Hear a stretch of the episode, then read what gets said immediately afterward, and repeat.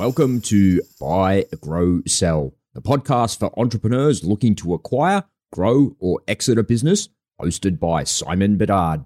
Hey there, it's Simon Bedard here. If you're brand new to the Buy, Grow, Sell podcast, then welcome. It's great to have you on this journey. Since its launch, I've interviewed many entrepreneurs that have bought, grown, or sold a business. And in some cases, they've completed all three steps and started all over again. Our goal is to share the stories of business owners that have traveled at least part of this cycle so that we can learn from their experience. Whether it's the dizzying heights of success or the hard lessons learned through adversity, we get to the heart of what drives success and how to apply these lessons on your journey. So join us for the best insights, interviews, and inside information on how to buy, grow, and sell a business straight from the entrepreneurs who've lived and breathed it.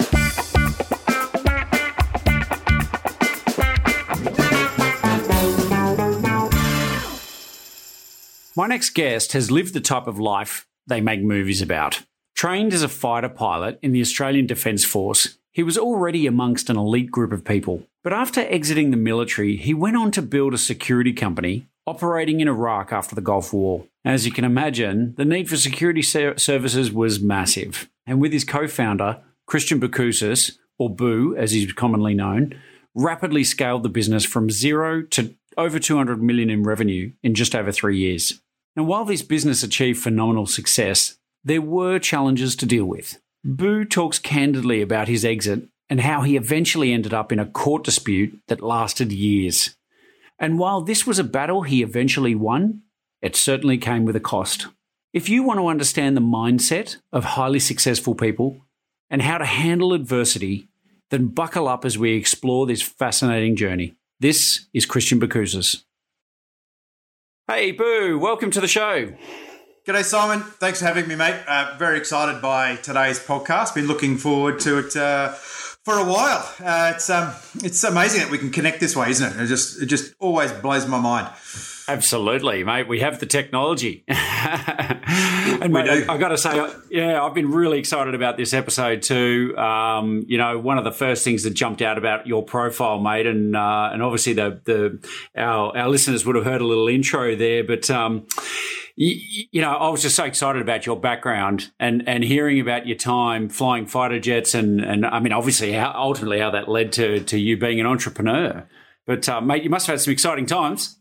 Mate, it has been uh, a truly bizarre journey. And uh, my, the fact that I, I, make a fuss of being a fighter pilot now, because I actually have a business um, where that's a, that's a big deal. We rent that out by the hour to companies to help them with their execution. but um, the real life fighter pilot stuff, yeah, it was interesting. It's amazing how one thing can define you uh, so much. Uh, and for me, a fighter pilot was my trade. It's my it's my uh, MBA, my my Sparky's ticket, my carpenter's yeah. qualification. It's the only thing I ever uh, ever learned how to do, and it's something that um, it's the only thing I think I've ever done in life where I really wanted to do it from the start, and then committed a you know, 14 years from the age of five to 19 to getting there. And then you know from 19 to 21 doing all the basic training and then from 21 onwards you know actually being a fighter pilot. Yeah it was a really it was it's a really interesting life journey. And you, you, you talk about exits and getting out of something. And uh, you know i exited being a fighter pilot when i was 30 but there's a lot of emotion attached to exiting things whether it's a business or a career or anything in life. And uh, you know ticking the life life dream goal big thing the thing you always wanted to be at 21 actually present some interesting life challenges after that. Uh, so, so yeah, so doing that for nine years, living in Australia, living in the UK, uh, being medically discharged uh, after a diagnosis of a arthritic condition, uh, all those sort of things led to um, kind of a tumultuous end to, to a fantastic career. But most people say, and I, I have to dispel this rumor because it's such bad PR for my business right now, and that is, yeah, Top Gun isn't real fighter pilots. Top Gun is it is a it's a movie about fighter pilots, just like every movie about a lawyer is a movie about a lawyer or a race car driver. So, um, looking forward to, to Top Gun two being released later this year and having to start that conversation all over again. Oh, well, mate, I got to say, I am looking forward to that movie as well, and we've been waiting a very long time. You know, when you when you take your young kids to the 30 year anniversary of Top Gun at the movies, man, I felt old. Did you take your kids? I did that as well. Did you, you take your kids to it when they have those special? They had like Yeah. a 30 year reunion, didn't they? Yeah, or um, They did, yeah. showing. Yeah, it was cool. I took my son to that as well, and his mate, and. Uh, what was cool was at the end of it, it was like, eh, what did you think of that, mate? He goes, yeah, that was cool. So it still has its allure, I think. Um, Definitely. anything Definitely. where there's there's noise and speed and uh, you know it, pitching battles, it always gets the the heart and the mind racing. Yeah, yeah, absolutely. So, so tell me. I mean, you, you, uh, uh, just hearing that part of your story already says to me that you are in what I will say a very, very small niche of elite people in this world who actually knew what they wanted to do when they were young, and and then followed it through and actually did it. So, so that instantly for me puts you in a very, very small category of people on this planet. But I've got to ask. I mean, fighter pilots, excitement, fear. I mean, a lot of people I know are afraid of speed, afraid of heights, afraid of this. And the thought of going in a fighter jet absolutely would make them shit themselves, to be honest. Um, so, and so I, I'm I'm wondering, were you already a bit of a thrill, thrill seeker as a kid? Mate, I was a crybaby uh, when I was a kid. Actually, I was, I was a bit of a, I was a bit of a sook. Um, did I? I had a pretty, I had a pretty reasonable risk profile. Like I, I loved uh, water skiing and and getting out on boats. We grew up on boats. Uh, but when it came to doing high risk behaviours, probably not so much. Except when alcohol was involved, I tended to run the uh, run the run the gauntlet a little bit. Uh, I, I don't know. I think I've always had a reasonable capability. I've never been very good at anything. Uh, so I've always been one of those people that just works really hard and has that, you know, dark determination when everyone around them is like, oh, I'm going to get there, I'm going to win. So, so I was always really invested in in trying to achieve the level I wanted to achieve, which which wasn't easy. So things like rowing in the first eight for school, you know, I was probably the number eight out of the eight that, that got selected because I was the smallest. Uh, you know, I was not, not natural at it, but I worked really hard. I was rowed all through winter. It was a summer sport, and and I got there and I played first six volleyball. I'm pretty sure I was like number six to get on the volleyball team. Uh, I was in track and field, and of the whole team, I reckon I was the last bloke to get on the team. Uh, so, so for me, I, I always got there in the end. But man, everything everything was hard, and, and I've, I remember doing a mission once. Uh, it was a it was an exam. It's like that the, you do maybe twelve major flying exams before you, you go to fighter pilot training, just your basic training, and one of them is called your um, oh, it's like your navigation test. So you've got to fly around and get from A to B, you know, via 16 points in between. And because you're going to be a fighter pilot, nothing goes to plan. So the guy in the back's, your instructor sits behind you and throwing in all these injects. But one of the big things they did, I don't know how they managed to keep this a secret, was on this particular navigation exercise, they'd built an entire dam, like in, uh, it's just south of Perth, right? And that dam wasn't on the map, but there was a, there was a dam about one minute further south.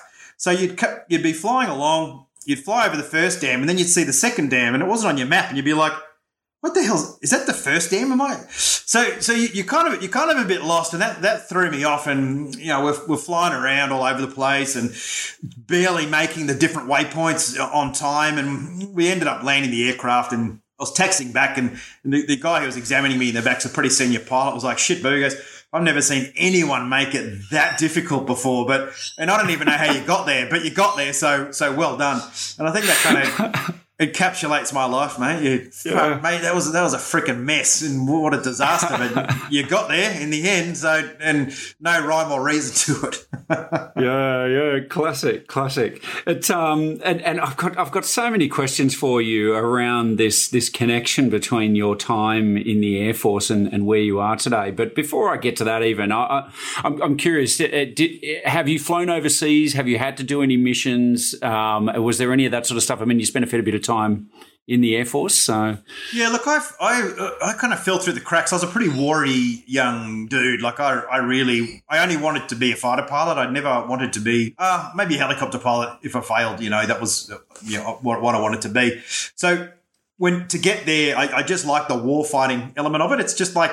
Well, if you're going to fly, you may as well do it, do it to the best of your ability in the in the hardest environment. And there is a, I guess, a servant leadership element to it as well. There's a real purposeful thing to be defending your country. And then when Gulf War One came around, you know, Australia sat that one out. Gulf War Two came out, but in between, we used to have a posting in the UK. So I, I left the Australian. I was on exchange for four years in the UK and flying a tornado, and that was really great for Aussies because that was the first time we got to fly an operational posting in out of Saudi, flying over Iraq. But you know, true to form with my life, um, the minute I arrive in the UK, Gulf War Two kicks off. The squadron I just left gets deployed to combat, and Aussies Aussies aren't allowed to go in, in combat missions with the UK. So my squadron leaves, and I'm stuck with about 13 other foreign guys down in the Falkland Islands uh, defending the Falkland Islands for six weeks from Argentinian attack, which obviously never happened. Uh, so it was a reasonably frustrating time, mate, to be honest. And then uh, I came back to Australia and I was, I was dealing with a medical issue then. And when I started to look at what my first business would be, I think I had an element of me which was I've got to go. I've got to go somewhere in a combat zone. I've got to see if I've got what it takes to be able to operate in those environments. I think I do, but until you're there, you're not so sure. So with a mate of mine, we we conceptualized this company called CTG Christian Thomas Group. I was Christian, he was Thomas, and uh, we had fairly lofty aspirations. And, and the group at that time was two of us. And yeah, so we, we thought, what can we do? He was in the army. He was a captain in the parachute regiment, so he didn't really have any skills either.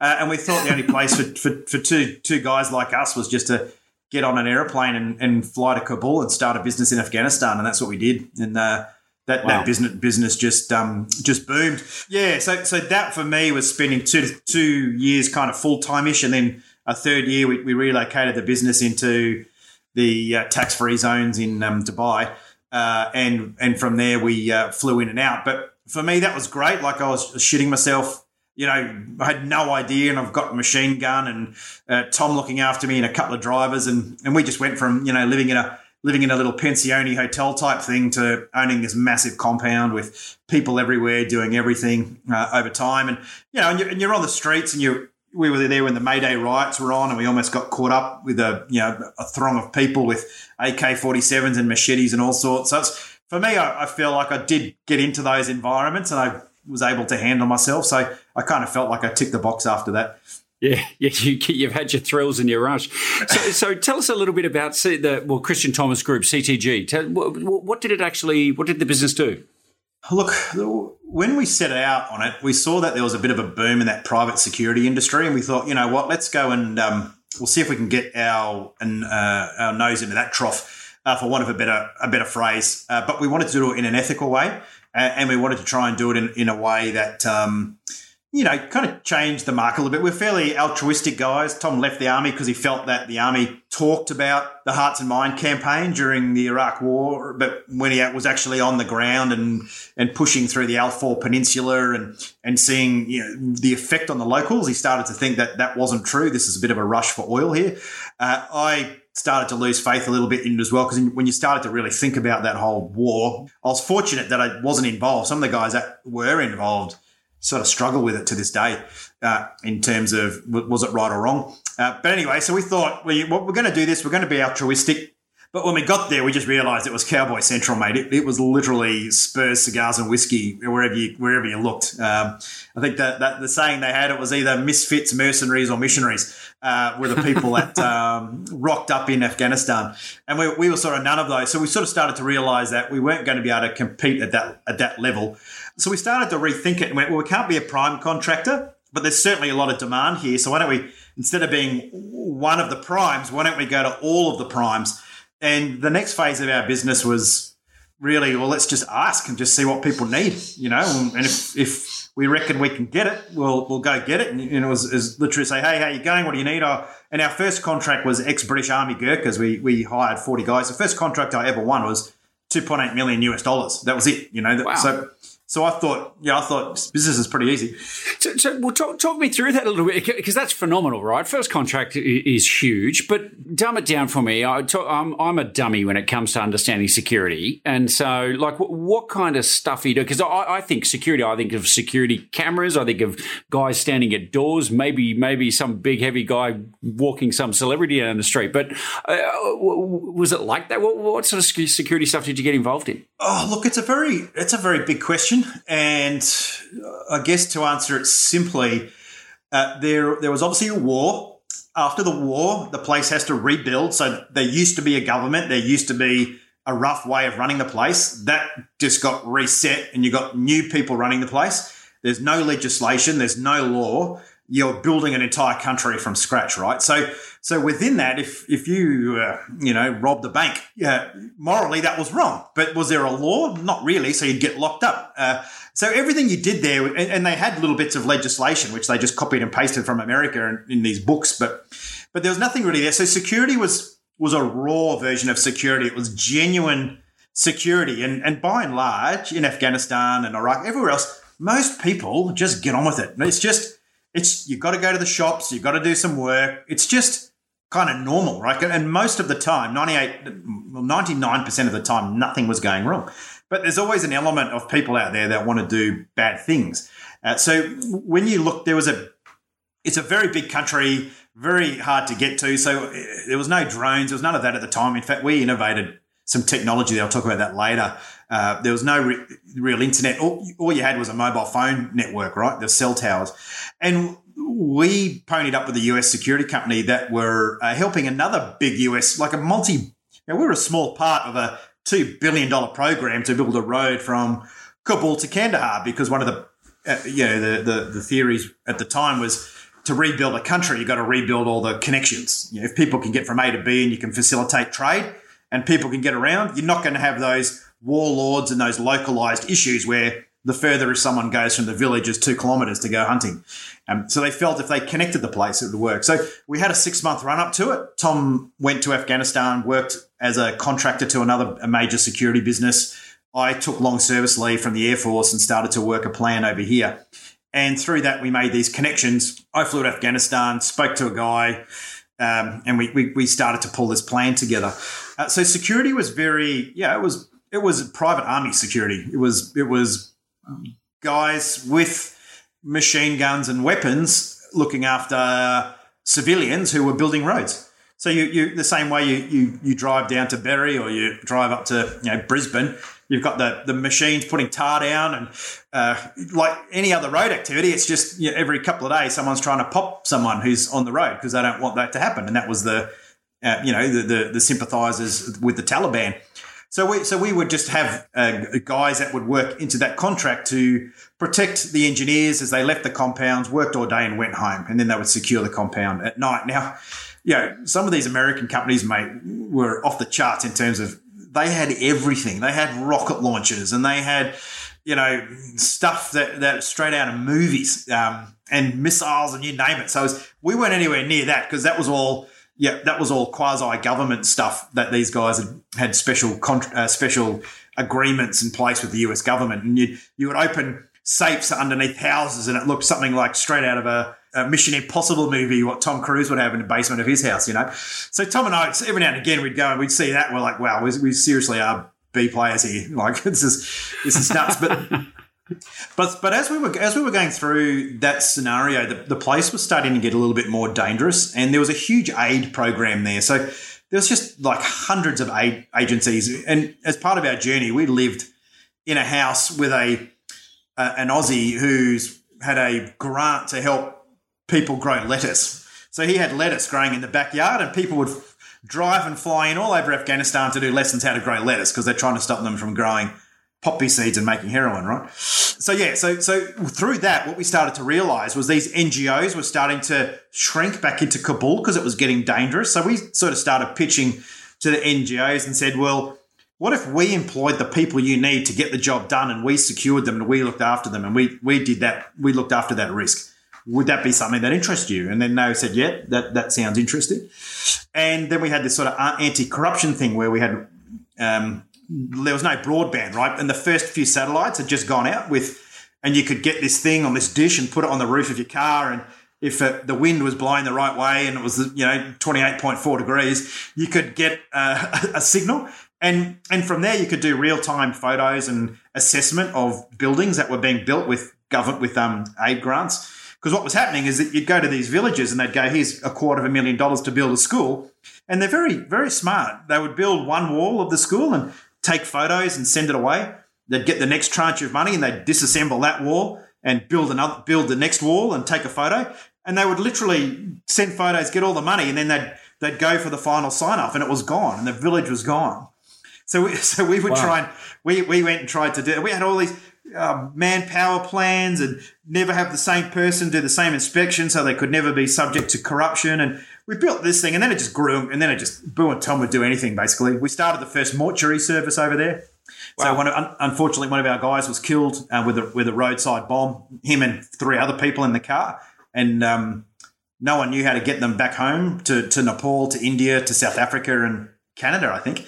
Uh, so we just went through all the embassies and and asked questions and found the, the appropriate coffins out at the UN and pulled all that together and, and then we just became the we just became the mortuary guys. We, we got everyone out when they when they died and got them home. Wow. And that was a you know that was a that was a pretty big business, but a very poor exit. We we did a partnership with someone on that to help them start their business, and they um uh, they effectively stole that business and that ended ugly. Again, there's nowhere in Afghanistan to go and talk to somebody about that if um, someone behaves badly. But yeah, so there you go. There's a very long answer and what's on security for you. Wow, wow, uh, mate, I'm I'm blown away. I mean, you know, seriously, that's uh, on one hand, you know, I think we all watch enough movies to go, oh wow, that's that sounds like the real life sort of excitement we all watch. But I I also imagine that's that comes with a pretty heavy toll emotionally, I guess, with a lot of stuff as well. And you know, geez, I mean, people talk about introducing new products and cross selling, but you know, when you talk about introducing a mortuary service to you know because you have people who you know have literally died, I mean, it's that's pretty intense.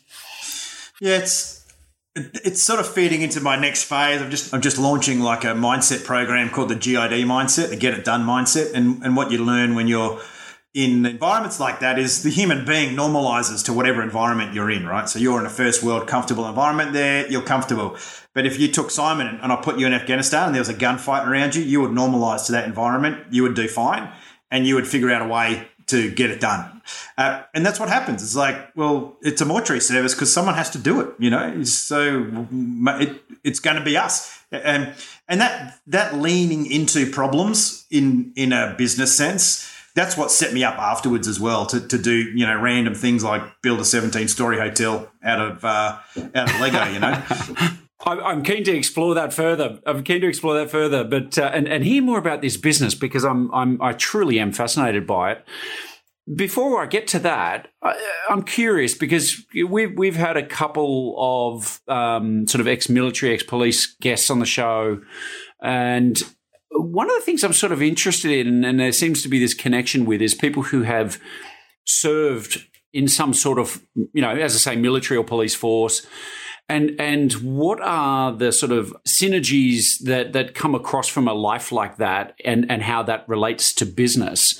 D- did you see any of that? Was there any moments where you found yourself in business, other than the obvious one of military and military here? You know, that's a, a pretty obvious connection. But were there, were there any other sort of behavioural or psychological things that I guess you developed in your time in the Air Force that you found came to the fore in your entrepreneurial life? Oh, everything. Um, you know, for me, I, I think look, what I've learned in business, there's two types of business, right? There's ethical businesses and money making businesses. Uh, and then there's a little grey area in between where, uh, sorry, fast money businesses. And there's that grey area in between where you, you, can be ethical and make money at a reasonable pace. Um, I had great exposure to both of those because living in Dubai is the carpetbagger central of the planet, mate. It's it's literally like the the bar out of Star Wars uh, when you go into that place. And when I was in when I was in Dubai, it was there was no you know Jumeirah Palm. There was there was nothing there. It was just a few high rise buildings. It was just sort of starting. Um, so it was really was the wild the wild west.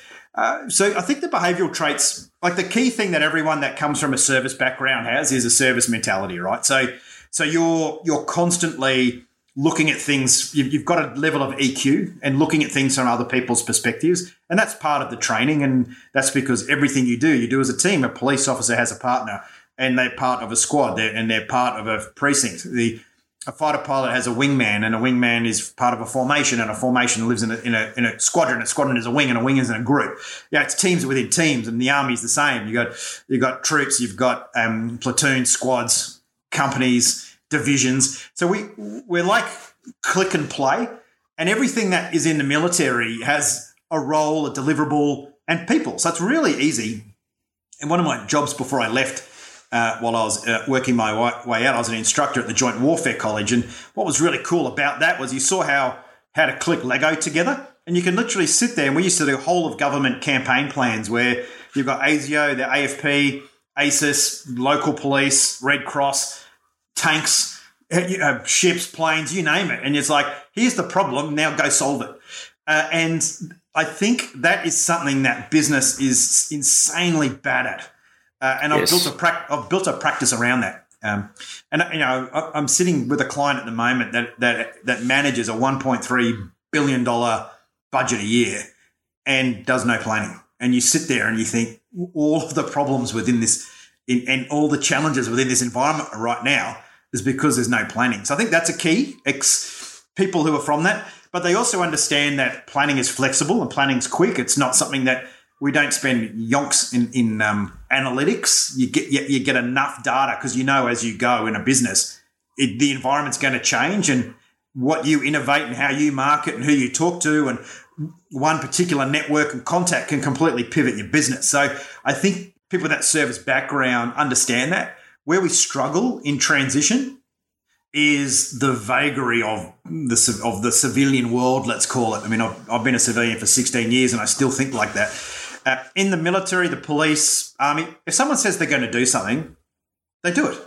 It, it and and I heard someone talk about this uh, the other day. It's called the say do gap. And in, in the in the military, particularly in the air force, the say do gap is tiny. In fact, you very rarely does someone say they're going to do something and it doesn't get done. So when you're working and you, you speak to someone at eight in the morning and they say they're going to do something, that's it. By four o'clock in the afternoon, you come back together, it's done. You don't have to worry about it not getting done. Whereas the inverse is true in probably in bigger organizations or family businesses or something that's kind of in that stagnated mode. There's not really a lot of excitement there. It's just a lot of talk and no action. Um, so mm. that, that's a big thing I think in for, for us as a background is really important that you do what you say. Yeah, yeah, absolutely, absolutely. I mean, it's a, it's such an integrity. It's a matter of integrity, right? So, um, it is. And, and I guess and, in and I think the other big thing that the military teaches you, and which you are always, always dealing with as an entrepreneur, is resilience. Because being an entrepreneur is shit. Like it is hard. It's always hard. It's never good. The only time it's good is when you you're almost when you design yourself out.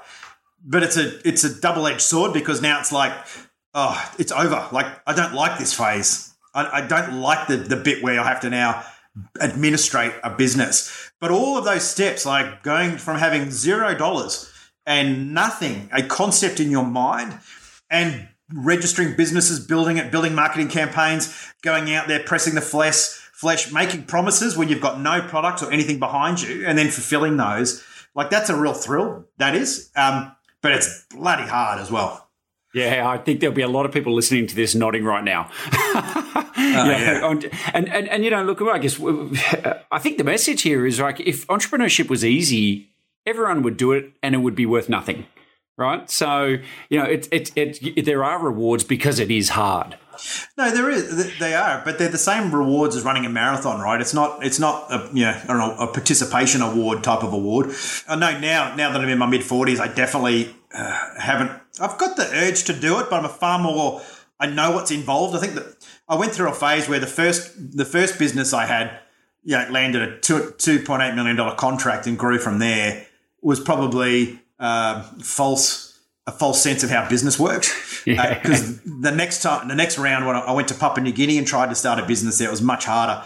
And then ever since then, it has been much harder. And, and you know, when you're in Afghanistan, it's just two of you and you own the business you don't have to worry about reporting to shareholders and doing all this compliance stuff. You just power on and and get on with it. So yeah, so for me, uh, that's a challenge I, I find now is when you're not an entrepreneur or you don't own your business, it's and you've got all that. Uh, the, the Western world is so compliance driven. I, I do find that hard. Yeah, I can imagine. I can imagine. It, it, it is interesting though, in that that first business. You know, I guess eh, you know, I'm, I, and this is a simplistic look at it, but you know, business is, is about solving problems fundamentally, right? And and being able to you know get things done, perhaps where other people are not willing to do the work or don't have the capability to do the work. And and I imagine just with that first business, I mean, you've stepped in where there's a massive need, and let's be honest, very very few people um, at least you know most regular entrepreneurs wouldn't be willing to go there. But uh, I guess your level of tolerance and the, your threshold for um, and uh, to those kind of activities and what was going on there was was at a level that other people can't match.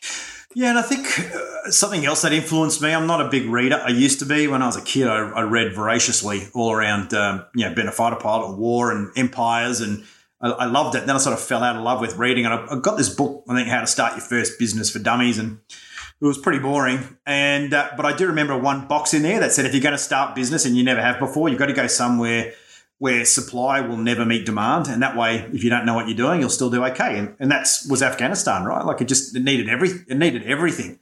Yeah. You name it, it, it needed it. Um, you know, whereas I look at business in the Western world and what I do here, and I think, you know, most of the stuff that props up our economy, if a bomb went off tomorrow, you don't need it.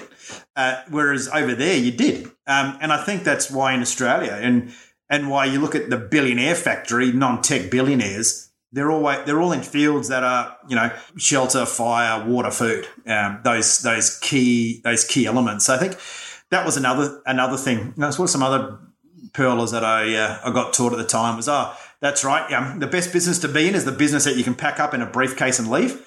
Uh, you you learn that as well because the environment could change so much. You don't want to have you know three billion dollars worth of uh, three million dollars worth of assets that you've forked out for, and, and then you can't use them, right?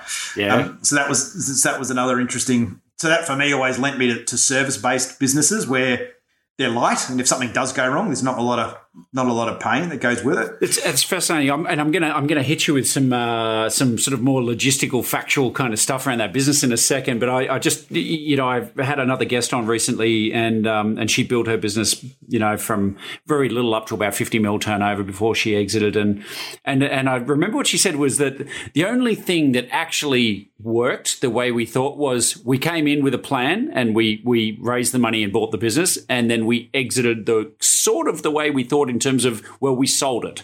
That was it. Nothing nothing else actually turned out the way we thought it would.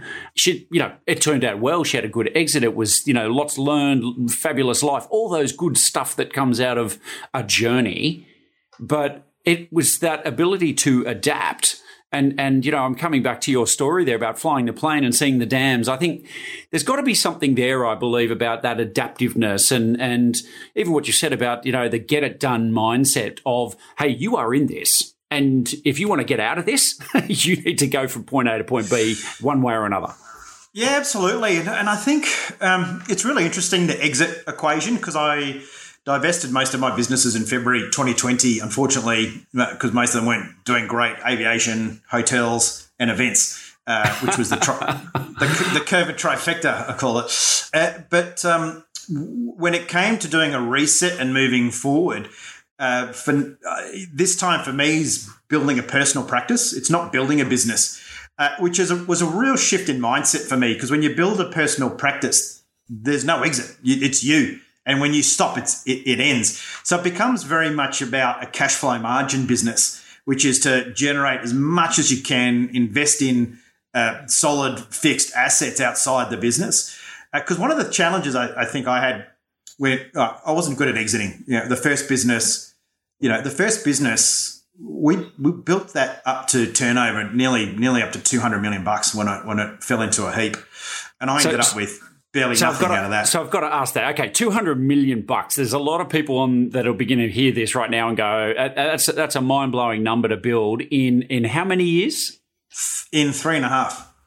Three and so zero to two hundred million buck turnover in three and a half years. I, I think you've just beaten my one of my well yeah you're up there with my new records for this show now so which that, that's a phenomenal rate of growth and uh, talk to me about that a little bit. Like, you, you know, you got 2.8 million, I think it was. Like, that was blowing you away. What happened after that?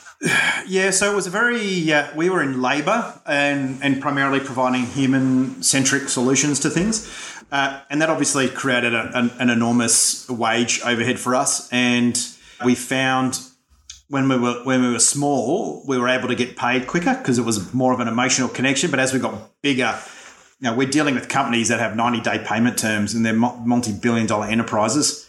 And we're just this little company in Dubai. Uh, so the wage bill was starting to really get to us, and, and, there was a lot of pressure there, and we missed we missed wages a couple of you know a little bit, a couple in, in a couple of periods when particularly when we grew into a new contract. Uh, so we brought in a partner. And I won't use any names or pack drills on this because course, it didn't yeah. end well. Um, and that partner, we, we effectively, me and Tom, was probably the bad decision to make was uh, we uh, Tom stayed in the in the Middle East, and I went back here. I came back to Australia. We we sort of split the company, and and I took like a wasn't a minority. It was like a third shareholding in a holding company in Cyprus that we rolled up. The company that bought us and CTG, we rolled all of that into that offshore entity. So red flag number one, minority shareholder in an offshore jurisdiction. Uh, yep. But at the time, everyone loved. You know, there was a lot of love in the room. You know, we're going to create. We were growing so quickly, and there was so much going on that that we thought that it would be, uh, yeah, this is just going to be a no brainer. Uh, and then I sort of, even though I was a director and involved in the global business, I started to be, you know, I could start to see that this this company was just being used as a piggy bank for the company that bought us, and I, I had no visibility of the financials, anything. So anyway, life was going on. I I, co- I, co- I got a copy of some financials at some stage, and it showed 170 mil you know, turnover. And I was like, that's all right. And it's like, ah, oh, no, but there's debt here and there. And, uh, you know, our NAV is about two mil because I was like, oh, look, I'll just exit now. Uh, and it, so it just, just got messier and messier and messier, right? And, and to the point where we're just about to win a $150 million contract here in Australia. It was a wow. 10 year contract, 15 mil a year, blue chip contract. Uh, and again, I won't disclose it. It's because it all ended up in court. And it fell through because the partner that I brought on board, being an offshore entity, wouldn't stump, stump up yeah, 170 million wouldn't stump up half a mil in a bank guarantee locally. Wow. Uh, and said and, and, asked me to do it, and I was like, "Well, I'm not doing it because I'm I'm guaranteeing my half of the contract. You've got to guarantee your half." And it, uh, so from there, I had an offer from another company that came in to buy my business, and they stumped it up. And then the, this company that originally got involved called the client directly, said there's something untoward going on, and because they're a blue chip, you know, company owned by Australian superannuation funds, they went, "Look, mate, as much as we really want to do this with you, it's just getting too messy. We're, we're just going to step away and, and torpedo the deal. Uh, and then uh, and then that was it. That, I just divested my interest in that company. I knew I was involved with a crook and uh, started all over again with a, with a, a two year old son. Wow. And then um, and uh, that was okay. I moved to Papua New Guinea, did some stuff, rebuilt. It wasn't wasn't the end of the world. I saw it coming. You know, I'm kind of proud of the fact that I managed to get back. That was my whole life, my whole every dollar cent, all that effort in Afghanistan annihilated in that one phone call. And I knew. Then I, I, I spoke to a lawyer in Cyprus, and I spoke, and they're like, "Look, man, it's not going to go anywhere. Good luck." Um, then I heard that this guy also he was a he was a tenant in a house over there, massive villa, and didn't pay the rent, and and then um, invoked squatters' rights, and ended up having taking his thing over. Anyway, it was a frigging disaster. And then six years later, I get served and sued for $10 million for, for it being my fault that we lost this contract. And that was four years in court. Wow. We won in the Supreme. We won in the Supreme Court of Australia. And, uh, so, and who, who, served you? Was it the, your former partner? Was it a the, the former with, partner? The business, the business, yeah. So the business that that I uh, started with them, that in Australia, that that business was the uh, plaintiff uh, wow. the despondent, disposed despondent, whatever it's called, and uh, me, and, and uh, luck, I think fortunate for me, they also sued uh, 76 partners of the law firm that was uh, the, the company lawyer at the time as well. So that, that that went for ages. It was a it was slated to be a three day trial. It had to be rescheduled. It ended up going for two weeks. We won first time round. Uh, went to court of appeals. Won second time round.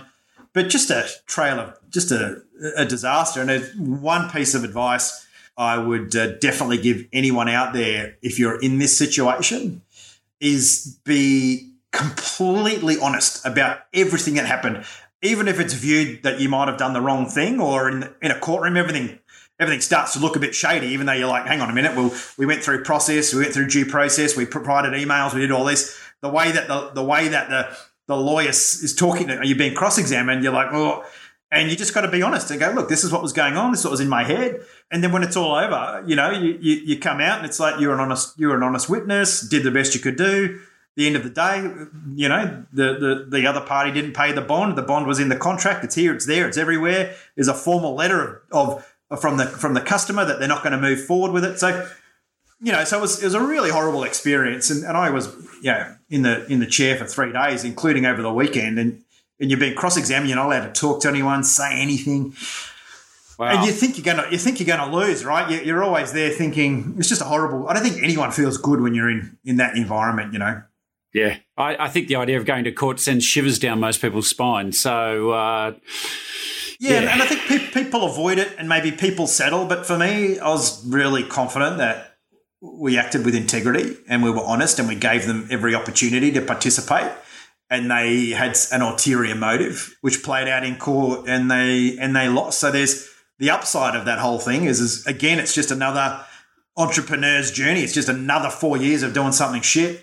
But if you're if you believe and you and you're you're you did act you did act in the right way, you just got to get through it, and, and at the end you'll you'll win. Yeah, there's that story about the. I loved it. It was something that resonated to me. It was the guy. I can't remember what it is now. It's um it's the story about the guy that invented the automatic windscreen wiper, and Ford stole the idea off him and put automatic windscreen wipers. It was where you had like intermittent mode, and this guy pursued them in the courts for like 15 years. Lost his family, lost everything, but in the end, he won, and he got back paid all of the windscreen wipers at Ford.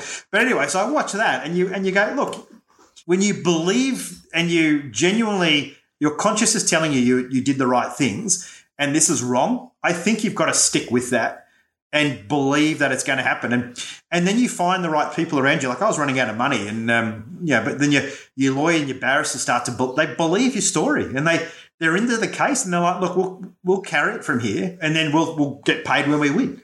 Um, so so I was super lucky then to be supported by really really great people. But it, again, it just taught me. It just taught me another another big lesson, which is this was a massive company that invested in us, right? And you either you either control your company or you leave your company. It's it's really hard to have someone else come into your company and from going from an owner or a founder into a minority shareholder. I think I don't think I'd ever and that from that day forward I've never held anything less than 50% in a business and always with a break clause. Yeah, gosh, that's a hard lesson. That that it's a lesson that many people learn the hard way. Um, I personally have been there myself. It's um, it is very very challenging, and you know what what I also see, which is interesting, is companies that are on the growth path. You know, I've got a client at the moment. They do about 20 mil turnover. And there's this idea of bringing in other shareholders. And, you know, I was having a conversation with this particular one of the clients and said, if you go down this path, you will go from being the majority shareholder to a minority with about 20%. And effectively, everybody sitting in that room can fire you from your job and your own company. So, how do you feel about that? um, and and it's it, I think the thing is that people get caught up in the romance of the vision. Oh yeah, we're going to do this. It's amazing, and we're all best mates, and it'll be fabulous, and we'll take over the world. And they don't really think about the fact that things can go wrong. No, I totally agree. Um, and you're naive, and yeah, we were. You know, this business in the Middle East was growing fast, and it was a it was a dot com boom type of ride, you know, and and you just thought everything was going to go fine. Um, and and it highlighted another thing. You know, we were living in different countries. I was the only one here. Everyone else was, you know, either in Cyprus, London, or, or the US. It was really hard to coordinate. The less you speak, the more detached you come from each other. The more everyone else gets. The, everything it becomes a personal agenda rather than the team agenda. And and that the client you're talking to there, it's and one of the things I've learned is that's just it's there's a degree of impatience when it comes to growth you know, and, and uh, I remember another great story. Uh, it was in the papers a couple of years ago, and it was about a janitor at, uh, I think he worked up at Chatswood at the school, at Chatswood, and his whole life he was a janitor. But when he passed away, he had a $78 million property portfolio. um, you know, and, and, and, and for me, that was a great, from nothing. Bought his first home, never earned more than a janitor, but just invested and constantly grew that portfolio. Just over a period of 45, 50 years. Uh, and that to me, again, uh, I, I, have ADHD, so I don't have that default mindset. I, I, I have an urgency mindset, and, and that's why as I get older, I, if I, I harness that into a personal practice and create that cash flow, it makes me work every every week, every every month, every year to, to earn. I don't have to I don't have I don't have to worry about something happening in five years where I've got to start over again. So I quite like that. I again, it's it's it's been the last guy in the rowing team. It's been the last guy on the volleyball team. It's it's growing a business, but it never ends. So for me, I've I've matched my business to my default human state because I'll never not be that person. Uh, but it, but it, so so the trick there is to give your money to someone that is that type of person. And and I think most business decisions, or what I've learned anyway, I'm not certainly going to talk on behalf of anyone else, but for me, most bad decisions, most in bad investment decisions, growth decisions, and exit decisions is this um, false understanding of time pressure or this false belief in that time pressure. And I think if it, it, you know, I talk about it now in my practice about red teaming, about always, and this is, I think, why what you do, Simon, so valuable is you've got to have someone that's not you, that's not invested in in your enrichment or invested in in your decision making, who's invested in what you're trying to do to help advise you. And and unless you're a psychopath, you'll tend to take that advice on board. Some people don't. But I think that third set of eyes is is super duper uh, super duper important. Yeah, look, I, obviously, at the sound of, uh, risk of sounding self-serving, I, I, totally agree. It's it's you do see so often people are very good at what they do, and you know, like possibly building a home. Most people who build their own home, they'll only do it once. Now, most people who sell a company will only sell one company in their life. So, if you're really good at making and selling widgets, stick to making and selling widgets, and get people around you that you can trust to give you good advice and help deliver on the things that you're not the expert in. Um, so yeah, absolutely, Ab- absolutely, and and that's the problem. I think it's uh, you know psychologically we're our own worst critic. Uh, we we suffer this optimism bias. We we always believe things are easier than they are. Um, we forget because again we're human, so we we do tend to forget the bad things that happen. We just we reprogram our mind over it, and we're prone to to do the same things over and over. And that's I now um, mentor this debriefing process, which is just a check in once a day, just reflect and just go, hang on, well, why are we here? What what do we set out to achieve? What's happening? Are we still making the right decisions? And and it gives you it just gives you a circuit breaker, and you might do it on a monthly or weekly basis, whatever it is, but just a bit of a circuit breaker to check back in, rather than just follow that bouncing ball or that rabbit as it disappears off on a uh, off on another pathway. And, and when you you finally look back up and look around, you're like, it's snowing. Where the hell? What the hell am I doing here? Kansas has gone bye bye. so, mate, in your current practice now, you're obviously uh, been able to bundle up this amazing journey and experience that you've been through in your life. Um, and and I am a you know some of the things you've talked about today. I'm I'm always a big believer that we learn more from things that go wrong than we do from things that go right.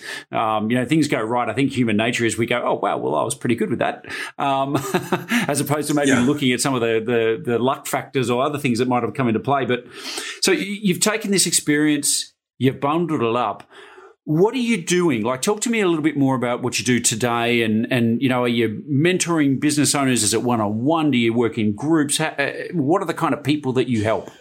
So, look, I've I've primarily worked with corporate groups. Um, I'm uh, making a segue, and big corporates where you know our uh, program cost isn't is is is absorbable in their budgets. For SMEs, it's unaccessible. So building a community of SMEs to to take them on this uh, to take them on this journey, and uh, it's really it's again building your own practice. Is, it's like being an entrepreneur. Your head's this big, but yeah, most people have got seven seconds to to listen to what you're trying to to help them with, and then you've got to you've got to build like a reverse funnel that opens up as you as you work with them to help give them more and more information. So.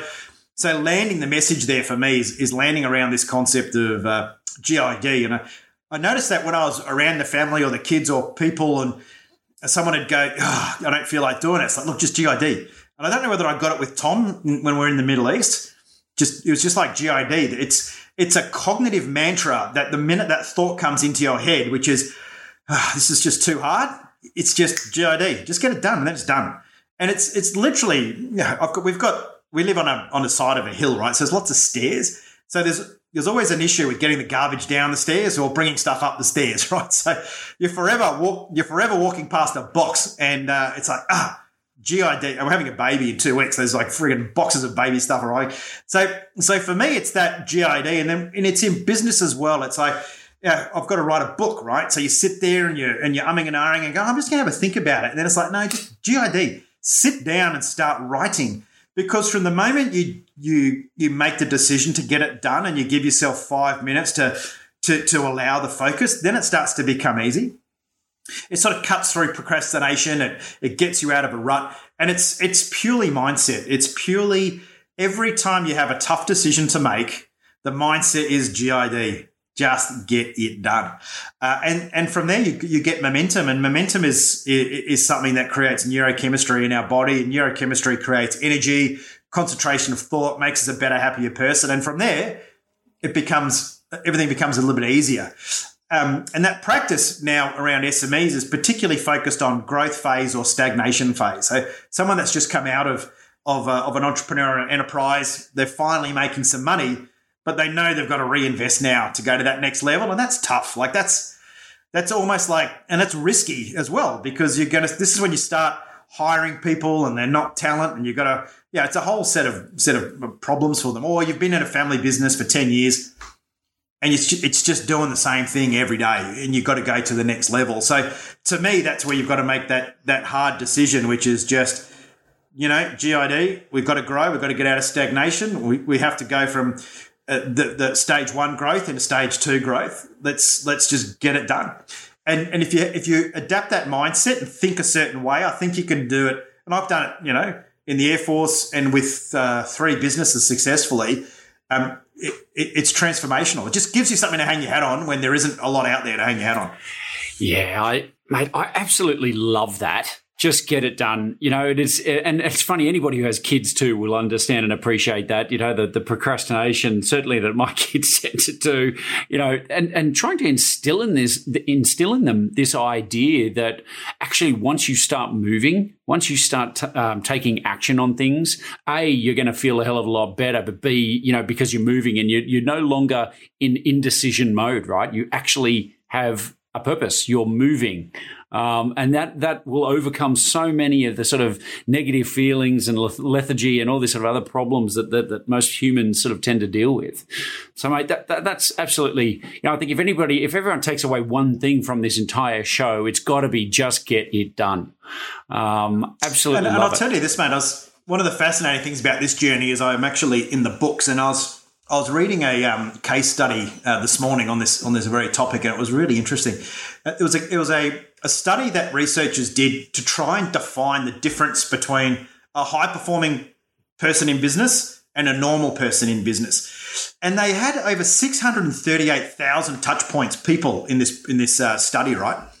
And they discovered that a high performing person inside an organization has 400% more productivity than the average employee. I thought it might have been 2% or, yeah, oh, sorry, maybe 30% or maybe double, but 400%. And they, they just talk about this concept of momentum and that, that theory around you want something done, give it to a busy person. So to me, the GID mindset that just triggers you into a, into those high performance behaviors, that's living four times more life than anyone else does in their life. Fitting for, you know, and, and when I talk to people, they're like, and you're only 46 and you did all that? And you go, well, yeah, because you just every day six thirty, boom, let's get into it, let's get it, get it done, get and you and you might be a bit, you know, you you you, you as in this life as everyone does, you you you toy a bit with depression, you you have your bad days, your bad weeks, your bad months, but you you you, you just come back to that and you can live this incredibly rich and, and full life, not only be successful in business, but in life. And I, and I think that's what we that's what we have this opportunity for if, with this mindset is to give ourselves four times as much life in the same amount of time. Boo, that that's some of the best advice I think anybody could uh, could possibly ask for. You know, I, mate, I, I'm just I'm so grateful to have had you on the show.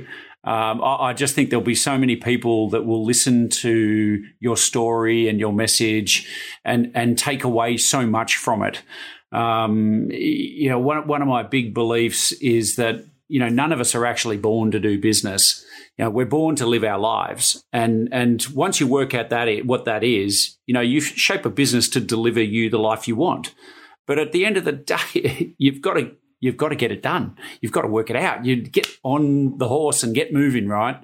So, um, so I, I, you got to. There's no, there's just, there's just no one else is going to do it, you know. And uh, it, and then when you when you see the value of life after living in in, in countries and environments where that value is quite low, um, that's also where you know having a chronic medical condition. Uh, you know, had four near air, near mid air collisions as a pilot. When you start to value every day, you you really want to squeeze the most out of it as well. And I think in one of the challenges in the Western world now, in the first world, is there's not a lot of problems. It's not really you don't really have to be that resilient. We talk about resilience in business, and it's like, are you kidding me? Like that's you know, resilience is someone get, saying something nasty to you and you walk past them or losing their temper a little bit. Um, you, you know, so, so contextualizing that in life as well is, is important. You, it's a, it's a it's a precious thing that we have, and you're right. Your your business is an enabler um, for your life, and if you if you can put 200% of that 400 into your business, you've got 200% extra to spend on the beach.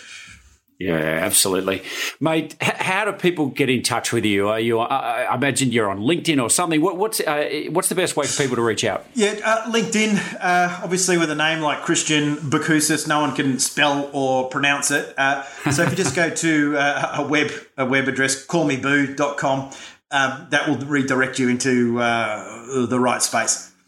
Fabulous. Callmeboo.com, and that's B O O, callmeboo.com. Mate, thank you so much for coming on the show. This has been you know, such an interesting and exciting episode. I, I, honestly could sit here for another couple of hours, and God help us if we had a beer in our hands. But um, yeah.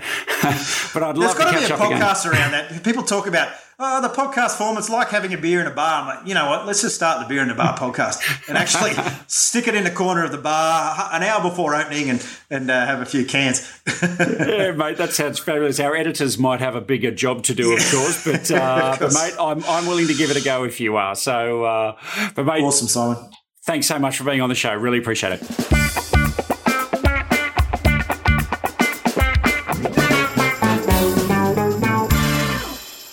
The ultimate freedom is to own a company that is valuable, scalable, and saleable. Find out how you score on the eight factors that drive company value by completing the Value Builder questionnaire. Upon completion, we will send through your business scorecard so you can see how to maximize the value of your company. Just go to exitadvisory.com.au forward slash scorecard. The Buy Grow Sell podcast is brought to you by Exit Advisory Group a boutique M&A firm that helps business owners maximize company value and exit at the top of their game. To learn more about Exit Advisory Group, you can go to exitadvisory.com.au. And if you like what you've just heard, you can subscribe at buygrowsell.com to get a new episode delivered to your inbox each week. Thank you for listening to the Buy Grow Sell podcast with Simon Bedard. For complete show notes with links to additional resources, visit buygrowsell.com forward slash episodes. Simon is the founder and CEO of Exit Advisory Group, and you can follow him on LinkedIn.